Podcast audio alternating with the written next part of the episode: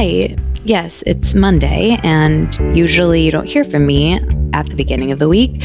But as you gathered from the title and description of what you're listening to, this is not a typical episode of this podcast, but it's something that I think you will like. If you're feeling overwhelmed by changes in your life and perhaps you're unsure how to navigate them, you are not alone. I'm right there with you. And so today I'm sharing a special preview of a podcast I've been loving and I think could help. From our friends at Pushkin Industries, it's called A Slight Change of Plans. And like this show, Let It Out, it's all about the human experience. A Slight Change of Plans blends science with storytelling to explore who we are and who we become in the face of a big change. Dr. Maya Shankar is a cognitive scientist who is an expert on human behavior, and she's here to help us manage the changes we all experience in our lives. On the show, you'll hear intimate conversations with celebrity guests like Tiffany Haddish and Kacey Musgraves, as well as journalist Euna Lee, who has been held captive in North Korea for 140 days, and Dr. Richard Harris, who was rescued by a boys' soccer team trapped deep in a cave in Thailand. Maya is also joined by change experts, including leading grief therapist Julia Samuel, psychologist Adam Grant, and author Michael Pollan, whose scientific insights will help us make better decisions and live happier, more fulfilling lives. In this preview, you'll hear Maya in conversation with Christine Ha, the first blind contestant and winner of the reality TV show MasterChef. Christine talks about losing her vision and how she had to relearn how to navigate many aspects of her life, including her biggest passion, which is cooking. It's it's a really cool clip that you're about to hear. Apple chose a slight change of plans as its best show of the year in 2021 because it so beautifully shows all of us how to survive through really challenging, tough times. And we can all use that right now. Okay, here's a preview of A Slight Change of Plans with Dr. Maya Shankar. I hope you enjoy it as much as I did. You can hear the full episode and more wherever you get your podcasts.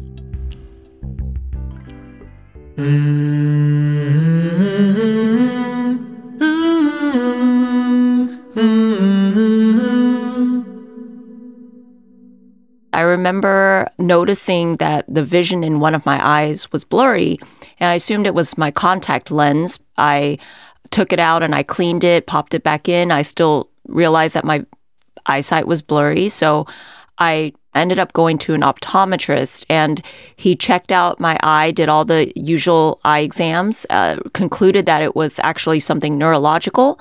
My brain was fine, but the nerve tissue that connects the eye to the brain, transmitting the image that my eye was taking in, was on the fritz.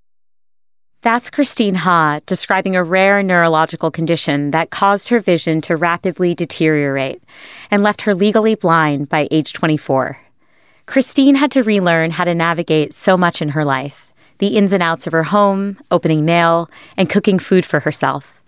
Making a peanut butter and jelly sandwich, which had once been so straightforward for her, now felt like a daunting task.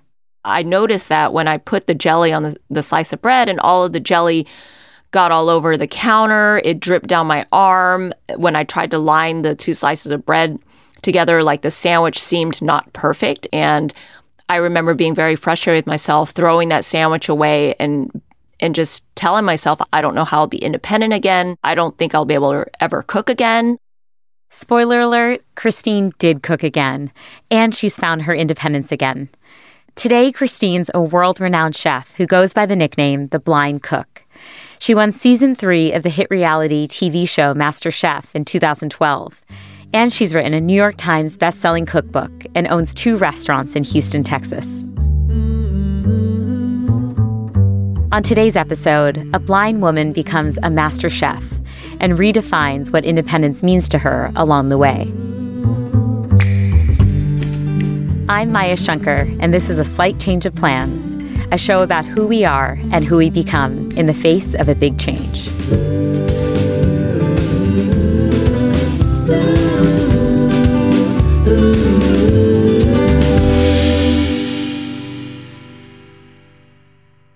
Christine Ha grew up in a Vietnamese American family, and she loved the traditional dishes her mom would cook for her.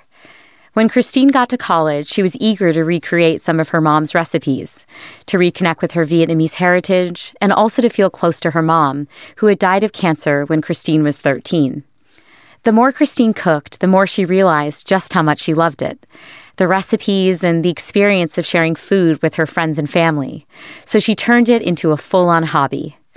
But that all changed for Christine when she was diagnosed with neuromyelitis optica in her early 20s. She experienced blurry vision, numbness in her arms and legs, partial paralysis, and seizures. While medication would help with many of these symptoms, doctors told her to expect severe and permanent vision loss. I asked Christine to share what it was like to receive this news. I was very fearful. I felt very alone because at the time I was in my early 20s and of course, most of my friends were not experiencing that. None of them I really knew had to uh, deal with chronic illness, vision loss, those types of things. I I think when you're in your 20s, you assume you're invincible and you don't think you're going to be dealing with stuff like that until you're much, much older. So I felt very alone in what I was experiencing and no one could really relate. And so in my head, I was thinking, why are my friends not caring as much as I do about what I'm going through? Or why are they still able to laugh and, and do normal everyday things and, and feel like that's okay when I can't? Can you say more you mentioned that you felt socially isolated. And I'm wondering if you can, I think this is so relatable for so many people who go through unexpected and rare challenges, right? That they don't feel that other people can relate to them. So it's definitely a grief experience. So earlier in life, I had to grieve the loss of my mom when she passed away when I was young, but it's similar in that you go through the same motions. I was in denial and then I felt upset uh, that I was going through this and other people didn't understand. I felt alone.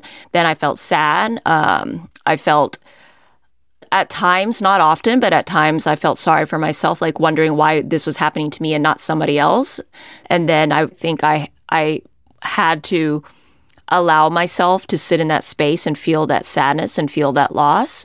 I basically allowed myself to pity myself and allowed myself to cry about it and ask, why is this happening to me? And tell myself this really sucks.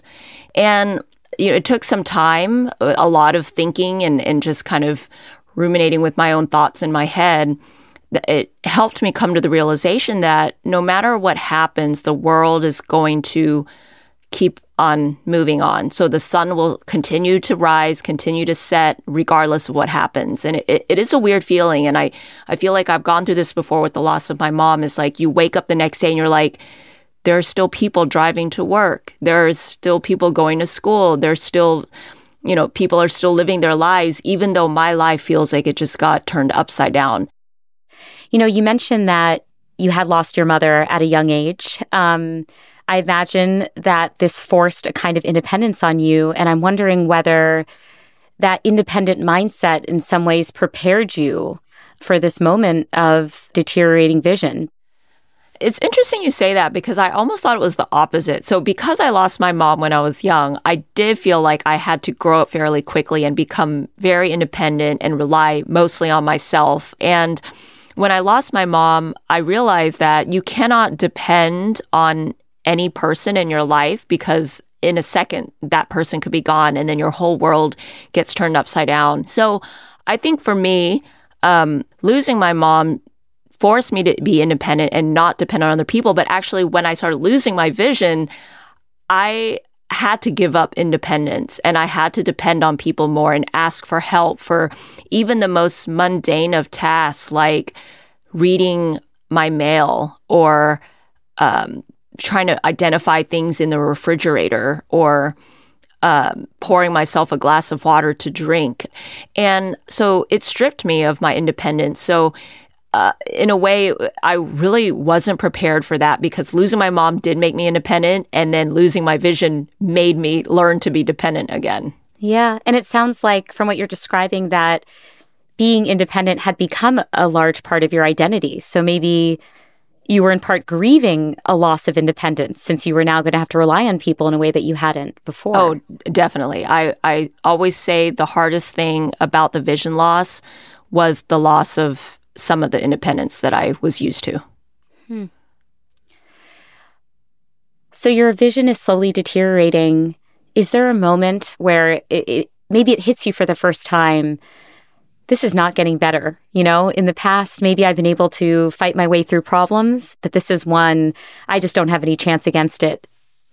I think I had several moments like that. One of which I that really stands out in my head was a moment when I had lost some more vision. And like I, would mentioned, it was gradual over the years. So anytime it would decrease a little bit to a new baseline, I would start getting used to that baseline and be like, okay, well, this is, I can live with this. I'm, I'm getting used to it. I can figure out how to um, still walk around without a, a white cane, or I can enlarge the font on my computer to 35 point font and still read my screen or, or whatnot. And then I would, as soon as I would get used to that, new baseline of my vision, it would decrease more and I'd lose more vision and I'd have to feel like I would start over.